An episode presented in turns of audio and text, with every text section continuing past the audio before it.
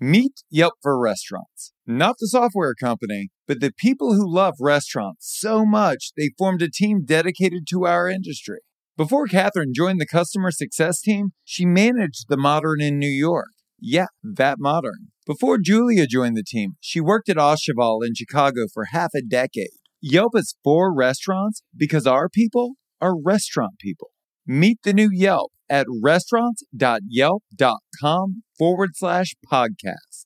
Now, here we go. People grow up in a disconnected world, and our role as leaders in an organization is to train. And there's another old saying which says you want to be fully staffed, which can be a challenge right now, but you want to be fully trained.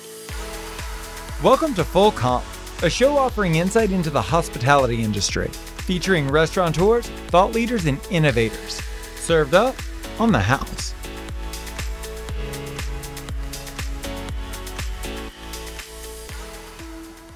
We know that there's restaurant tech out there that can make our jobs easier. There's also tech out there that makes our customers' job a bit easier too. But is there tech out there that can help us scale our organization, making a single unit restaurant run like one of the big guys? In short, the answer is yeah. And today we're chatting with Mike Connolly of Urban Plates. He's going to break down the tech they've built and the tech they used to scale their small startup into a competitive restaurant chain. I was in the restaurant business and I was working for a large company, Ruth's Chris, in the middle of the country in the East Coast. And a friend of mine came on board with Urban Plates. He's now the president of the company. And the company was looking to grow. I had had some trips out here to the West Coast. I had had some experience with it. I thought there's nothing like this anywhere that I've ever seen. So I was looking to buy some restaurants with a partner on the East Coast. That fortunately, probably one of the best things that ever happened, didn't happen. And Joe said, Hey, come on out and let's talk about growing this thing together. So in 2017, I moved out to San Diego and we started on the journey that has taken me where we are today. How would you describe the cuisine? Well, that's a good question. I don't think I've ever been asked that, right? Because it's a little bit of everything, which is great. It's almost easier to say what it's not, but it's a broad spectrum of Americana, which is a blend of cultures and flavors and textures. I would say it's rooted in organics and then very good for you ingredients. And then it's rooted also in scratch cooking. And that's one of the things from the beginning. It's in a book that we have that's called Our Promise that we will never stray from is that every single thing we do, which is unusual for the kind of style of service that we are, which is fast casual and with the breadth of the menu is made in house except for our bread. So we make our own mayonnaise or aiolis. We make our own sauces. We make our own marinades. We blend our own spices. We bake all of our own pastries. So then it runs the gamut. We're allowed to be very free and open with what we choose. So we have things on the menu like Moroccan chicken braise, which is also would be called a tangine. So a very African flavorful spicy stew to a classic beef bourguignon beef stew to a chicken club sandwich and a chicken Cobb salad. It's broad. It's very It's- broad. yeah. And it's very scratch and it's very healthy and it's very busy. And if you had told me before the first one opened, hey, we're doing this thing, we're going to be somewhat general and overall concept, it's super specific in terms of preparation and quality, and it's going to have an incredibly accessible price point. I would have said, well, one, I don't think it'll be particularly busy because I don't think people are into healthy food, at least not healthy food at scale outside of just a basic salad, which, you know, the Tender Greens and the Sweetgreens model provides. But you also won't make any money because there's just too much work that goes into it. And this is a company that is not only massively successful, but it's profitable. And I'm curious, how do you reconcile past performance within this industry with which you guys have been able to achieve? I think you have to be very wise on a financial side. You have to be wise with the pennies, and that'll take care of the dollars. So you have to invest in the business in a very wise way. You have to take care of the facilities. You have to take care of things. But the volume is what helps you achieve from a profitability standpoint. And that doesn't come by accident. You have to be in the right place, right? So it goes all the way back to the site selection, which we spend a lot of time on to make sure that the restaurants that we build are in the right places so that you have the opportunity to be with the most people who have the most desire to eat like we provide the food for at the most times. So we're probably not going to be somewhere where there's not a strong business presence because lunch business really depends on a lot of office buildings, things like that. But you also need a strong residential presence because that's your evening business. Now, I think the pandemic's changed that around a little bit. So some of our restaurants that are in the suburbs that weren't the busiest restaurants pre-pandemic are now very busy because people are working at home. So it's been a blessing. And then if you were in an urban center, you probably wouldn't be doing as well as you were pre-pandemic because there's just not the residential component. So there's always a little bit of luck involved in some of these things, but everything else is really about how you plan it and how you set it up to be to start with the end goal, which is, hey, we want to grow the company. We want to provide opportunities for people and our investors. But I think the big thing is, is our teams want to be busy. I mean, I'm sure you have, I have. We've worked in a restaurant slow. Slow restaurants are not fun to work in. They're, they're very difficult, right? Yeah, yeah. It's difficult. It's difficult. A slow shift is difficult. So a nice busy restaurant, it, it gets the energy humming and all those things happen. So we do the things to make it feel that way. And that's part of the way you build out the restaurant. So it feels good inside. So people will come in and eat. And then I think the last thing I'll say about that is much like other businesses, you're a little bit disruptive. And I don't think we were necessarily replacing other restaurants or really competing against other restaurants. Of course you are to some extent, but we kind of took people out of the kitchen I had some regular guests tell me that that they spent you know ungodly amounts redecorating their kitchen, but then they found it was cheaper just to come to Urban Plates and eat good quality, healthy, organic foods than going to an organic grocery store and buying a bunch of stuff that half of it was getting thrown away because they were two people. So maybe we're just competing against the time in kitchen, home kitchens. So I'm good with that.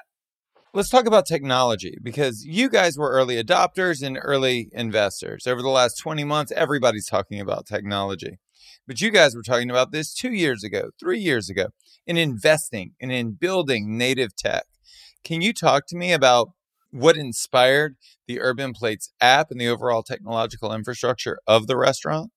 I got to say, our founder, both our founders, Saad and John, and John is really responsible for the look and the feel, and he's got an incredible palette. They both do.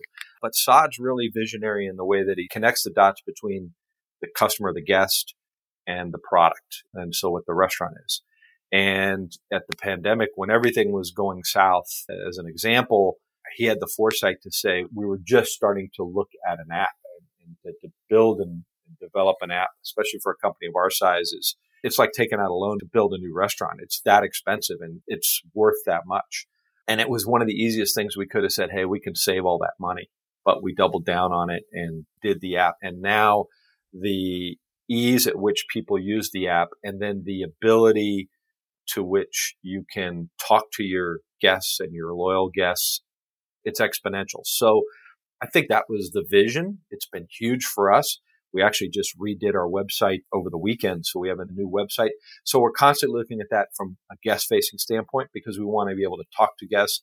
One of the biggest updates was allergies and the ability to customize a menu based on diet. And we're still working through that. But people come in to us because A, they know that we have the healthy ingredients, but also that we customize. So whether you have a gluten allergy or peanut allergy or on a paleo diet or keto, we can customize. And then you're able to use technology to make it easier for them. And that's a competitive advantage. Oh, it's a massive advantage. I mean, it also helps with turn times, I would assume, because when I dine at the restaurant, I don't order at the counter. You just sit at a table, the tables are numbered, you order on the app, you enter your table number, and then somebody just brings you your food.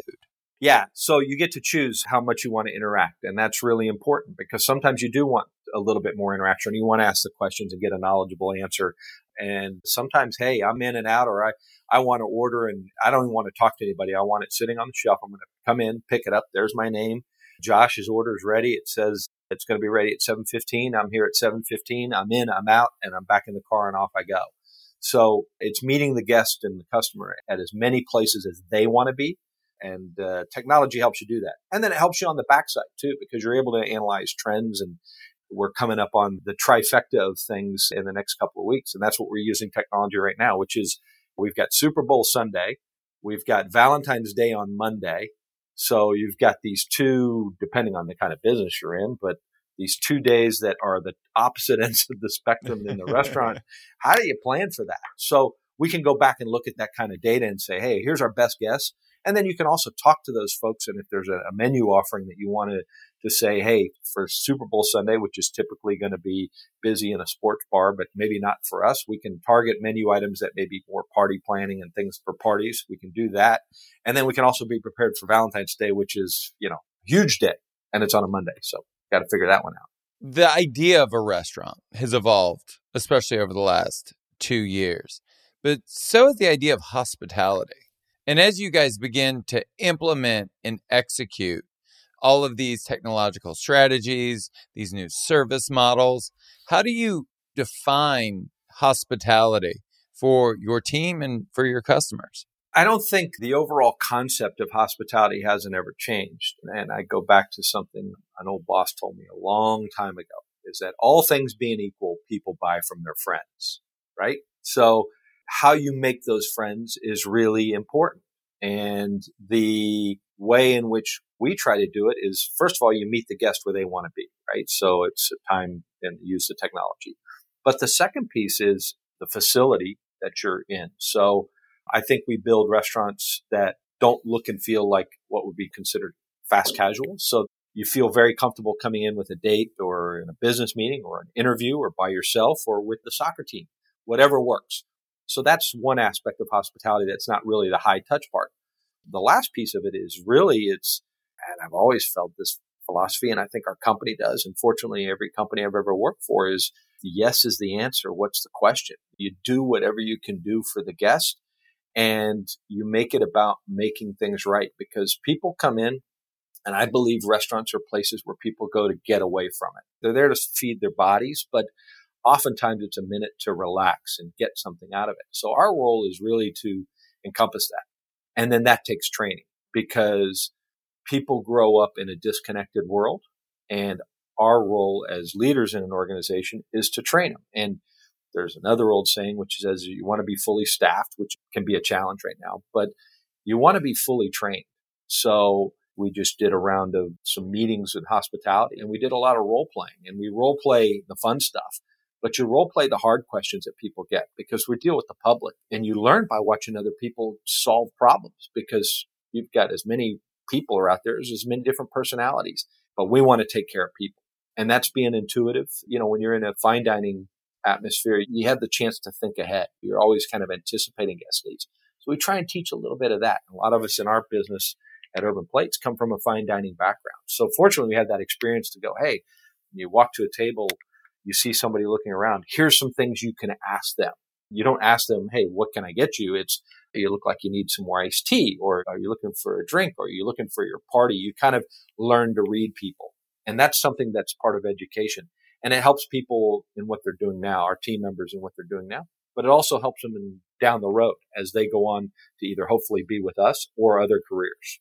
And what does the roadmap look like for an Urban Plates employee? So they start, they're in the scullery washing dishes, and then where can they go from there? You know what? I think this is one of the things that I'm most proud of is I don't have the statistics right now, but every month we go through all of our folks in the leadership side and we go and we look at everybody in the business and we look at our rising stars who are out there and people that have come to us. And we have several day one employees from 10 years ago that are now chefs, general managers, sous chefs with us, and then and beyond and working at the corporate office. So there's really the sky's no limit. I mean, we really, we're a meritocracy. And so when you work hard and it fits with what you do, the opportunities are boundless. I think one of the things that I've kind of learned, and I think uh, Mike Rowe and his work that he's done with his Mike Rowe Works Foundation is really shined a bright spotlight on the amount of opportunities there are out there for people who work hard and put their head down and do a great job and take care of both their teammates and their guests that the sky's the limit. So I couldn't be more proud of it. And we balance it. We hire people from without, but hey, the sky truly is the limit. So prior to the pandemic, I could barely use my iPhone. I'm a restaurateur, not a tech guru. But over the last two years, we've seen that tech can play a vital role in helping us make more money and save money. And that tech can show up in some pretty unlikely places, like your kitchen sink. Dawn Professional is a detergent and degreaser that can help reduce your labor expense and your overhead on cleaning supplies through leveraging the latest technological innovation in cleaning products. Dawn Professional Multi Service Heavy Duty Degreaser is specifically formulated to cut grease two times faster versus the leading food service degreasers. While Dawn Professional Manual Pot and Pan Dish Detergent cleans 58% more pots and pans per sink, reducing sink changeover versus the leading competitor's professional dish soap. Save time and money by upgrading to Dawn Professional Manual Pot and Pan Dish Detergent and Dawn Professional Multi Service Heavy Duty Degreaser from P&G Professional. I had a conversation with Mark Canlis recently, and I asked him, I said, how are you luring talent? And he goes, What a terrible word to use. Like, we have to lure people into this industry.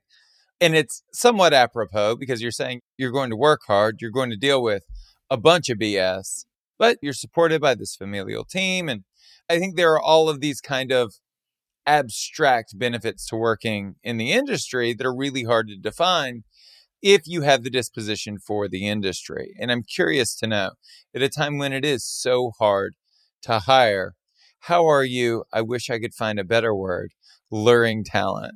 Well, you use technology. I mean, that's much like where the guest is.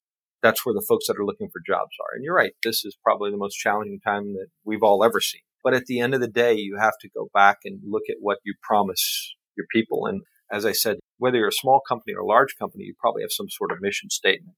And if everybody on the team is not living that mission statement, it's not going to be great. I think you're going to have high turnover. And we, as part of our mission statement, which we call our promise, and we redid it in the middle of the pandemic because partially we changed some of the service styles and obviously the business changed.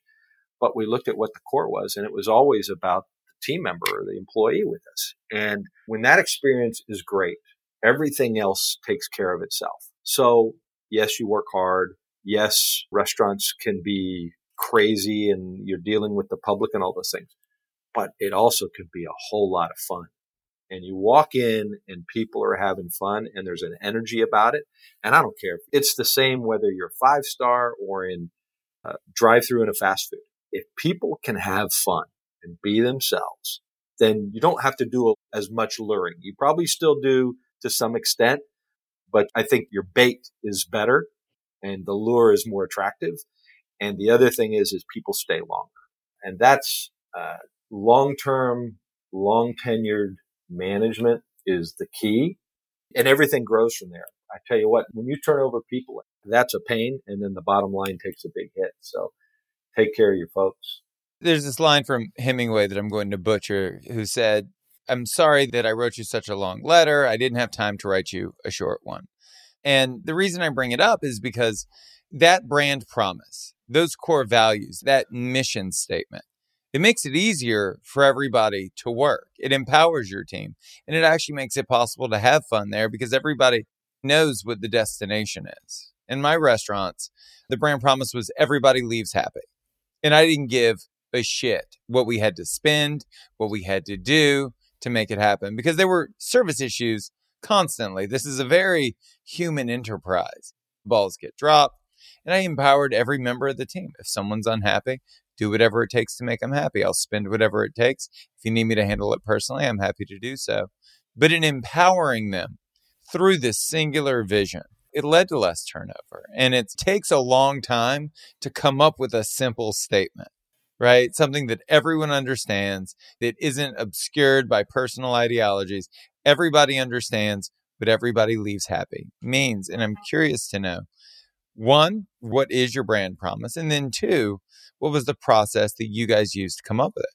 It's in my briefcase, but I could show you. And so, really, right now, what we're looking at, to paraphrase it, is really truly what you just said everybody leaves happy. That does not disclude the team members. Sure. So that's really the biggest piece. To piggyback on your Hemingway thing, our booklet is, it's got some illustrations in there now, but it's 11 pages. So you have to really define those things. And when you say, I'll spend whatever it takes and I don't care, the first thing a lot of employees think when they get into a job is, he can't be serious. Nah, I know you're saying that, but you don't really mean that.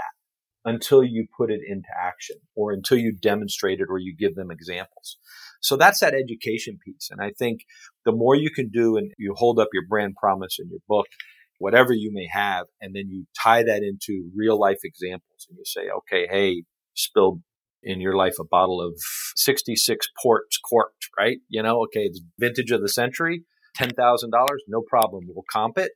Okay, that's one way. Or hey, we messed up a $10 meal. That's absolutely, we'll take care of that. And by the way, here's some dessert because we didn't take care of your meal. Here's some dessert to take home to your family because we want you to have a great day. Those all mean something and everything speaks to that voice. So when they built the restaurant, the first one, they realized they had this unique enterprise that was really appealing. It took them a couple years to open the second one because then you had to go back and really say, okay, I want to define this brand promise because if I'm going to grow, I've got to have people now in two different locations all singing from the same song sheet. So that was a very detailed process. And as I just mentioned, we went back and redid it. We call it the promise. It outlines our promises to all our five constituents, starting with our team members first. So our team members come first, then our guests, then our community, then our team members, our guests, our suppliers, and our investors. And all of those folks they don't all get satisfied at all the same time, but they're a part of the decision making process. And we clearly define what their role is, what we owe them and what they owe us, because it's a two way street for everybody. I've been like a dog chasing cars for the last two years, trying to catch someone that has built out a subscription model that has worked successfully in this industry. It never fails that I'll find an article from three or four months ago, reach out to the owner and be like, hey man, how's it going? And they're like, I discontinued that. That didn't work at all, or there's too much technological infrastructure involved to do it. It was too expensive to truly launch it. And, you know, the back of the napkin way just wasn't sustainable. But you guys have launched a very successful subscription model. Can you talk about what it is and how you guys do it? Uh, so, simply put, it's called Plate Pass and it's $10 a month. You subscribe, and everything on the menu is $11 max. So, it's really simple. It's only done through the app. It's not available for delivery. There's additional cost there. It's available for pickup and then it's available for, as you experience what we call order at the table or mobile dining, where you come in and you order. So it takes you out of the line and you order through the app. So it's very trackable. There's not a lot of human interaction with it. What we've found has been really successful about it is early on, it was, we probably traded people into that were using us at a high frequency level anyway. So that's sort of what you built your base on. And then we had a 10 year anniversary. So we gave out a bunch of free month subscriptions. That really increased the base. But since then, it's been an organic growth period. And I think the one thing you have to look at, and I think the reason why most people abandon these things is that there's periods of time where it flattens out. And you got to be careful that you just don't look at the bottom line because I mean, if somebody comes in, if our average entree is $17 and they're paying $11, there's two ways to look at that. I'm making $11 or I'm giving up $6. And if you start adding too many of the sixes, you're probably going to come up with a reason why you should discontinue it. That's not the way we think. We're thinking long term. And so it's constantly evolving. We just had a meeting on it on Monday and we're going to evolve to the next level of the way we need to talk to people to get more folks in because that's really the hard part. The people that use you a lot, sure, they sign up, they see the immediate benefits. But if you think about Amazon Prime, which is probably the ultimate subscription model, the reason people are there is because they can't imagine life without it. I don't have to think about a delivery fee. I get this free movie thing. So it's all the ancillary things that come with it that get you there. And that we're trying to take somewhat of that approach to make sure that, hey, you're in our set, you're already our, our customer, you're already our guest and how do we increase the frequency and talk to you about more frequency? Because with any restaurant people tend to have their favorites and they go to one thing. We want to introduce hey you always get this but maybe you should try this. And it's something they didn't even know we had. So i can't speak to what everybody else has tried to do. It's kind of a new philosophy out there but we stick to our guns with things and we work them out and we keep trying and adjusting and we don't necessarily throw the new promise away. We'll keep working at it. And the one thing we do know is that the frequency can be three or four times more than a standard guest. when they're on this platform with us. So they're hugely valuable and we can talk to them. So we're going to continue. And going back to all things being equal, people buy from their friends. Now you know when Josh comes in and he's a member of PlatePass, you go over there and, hey, Josh, good to see you again. And can do something nice for you. So that's the next step that we think that's really got some upside to it. Well, that's what I was going to ask. I talk with independent restaurateurs constantly. I ask, you know, are you collecting data? And for almost everybody, it's on the roadmap. It's not something they're doing, or there's a concerted effort to do it. It's not part of steps of service, but it should be. And for those that are doing it, many of them aren't actually leveraging the data, which is as important as collecting the data. Because at the end of the day, I think we can all agree, despite whatever tier of dining we find ourselves in, that a repeat customer is cheaper than a new customer.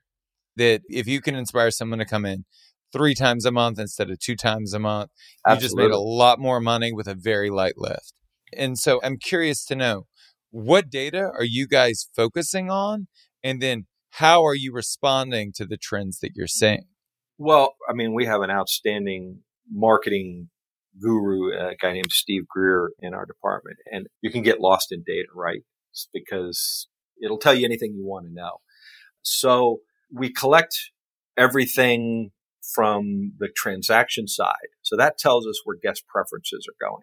And that's really important because you need to design a menu or you need to design offerings that are appealing to the masses. But then really to your point, the data is how do you get in touch with the customer?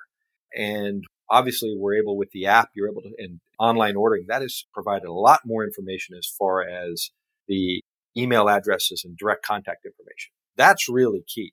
And then it's having the active and testing different ways to talk to people because like anybody else in the world, you get a million emails a day that don't mean anything to you. So the frequency of the email and the relevance of the email, that equals the impact.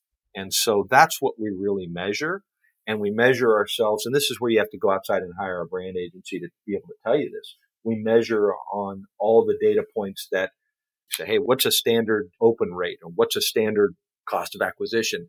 And they're able to tell us, Hey, you're over indexing or under indexing. And then you adjust your messaging. One of the things that we discovered early on is we had an in-house talent that we hired as an intern that could create these TikTok and Instagram. TikTok, and I'm not really great at that stuff. Uh, it, it's somewhat addictive, but I didn't understand it. And the ad agency came to me and said, "Hey, you guys," or came to our marketing department and said, "You guys are really over-indexing here, and whatever agency is doing your social media is doing a killer job." And we're like, "That's our in-house person." So we ended up actually bringing it all in-house, and it's been huge. And you don't necessarily understand it all, which is okay but it creates buzz out there amongst your brand. And then that translates into sales. And then what you're able to do is you go look and see what the things you're doing and where it drives your business, because that's really where I think a lot of folks miss it is they're out there blitzing something. And in the old days, you used a coupon, which was addictive in a bad way, but you could see the redemptions on that. Now it's a little bit softer. So you need that data to be able to say, Hey, we talked about this, whether it was our cage free, antibiotic free chicken tenders and we saw this kind of lift. So let's do more of that. Or we talked about for New Year's, we were talking a lot about how much protein or how to eat healthy in New Year's resolutions and where we saw the lift. Then that's what you lean into.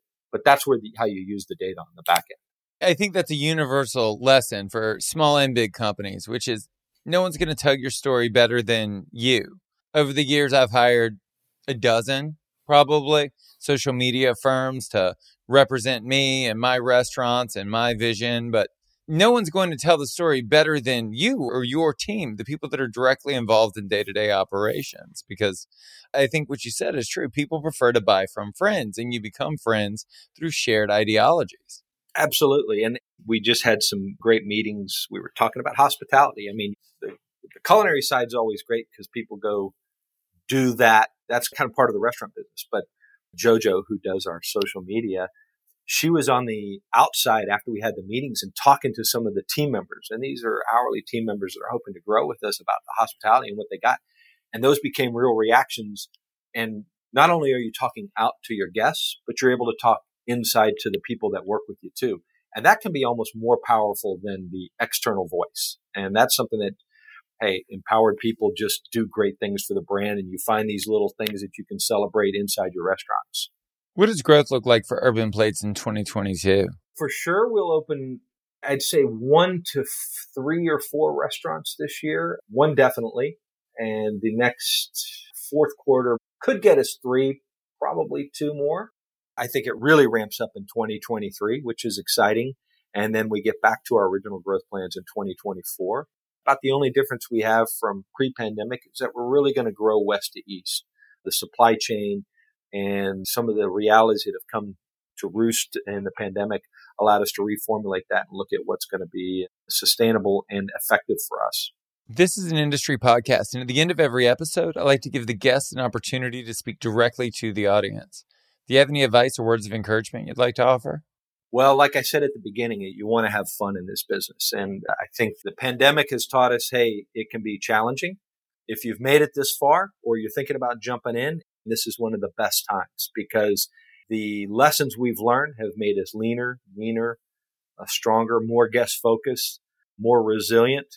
And in my 35 years in this business, when you stop having fun at it, you're probably not going to be successful. So have fun and empower your team, and best of luck. That's Mike Connolly. For more on Urban Plates, visit urbanplates.com. If you want to tell us your story, hear previous episodes, or check out our other content, go to restaurants.yelp.com forward slash full comp. Thank you so much for listening to the show. You can subscribe wherever you get your podcasts. While you're there, please leave us a review. A special thanks to Yelp for helping us spread the word to the whole hospitality community. I'm Josh Kopel. You've been listening to Full Comp.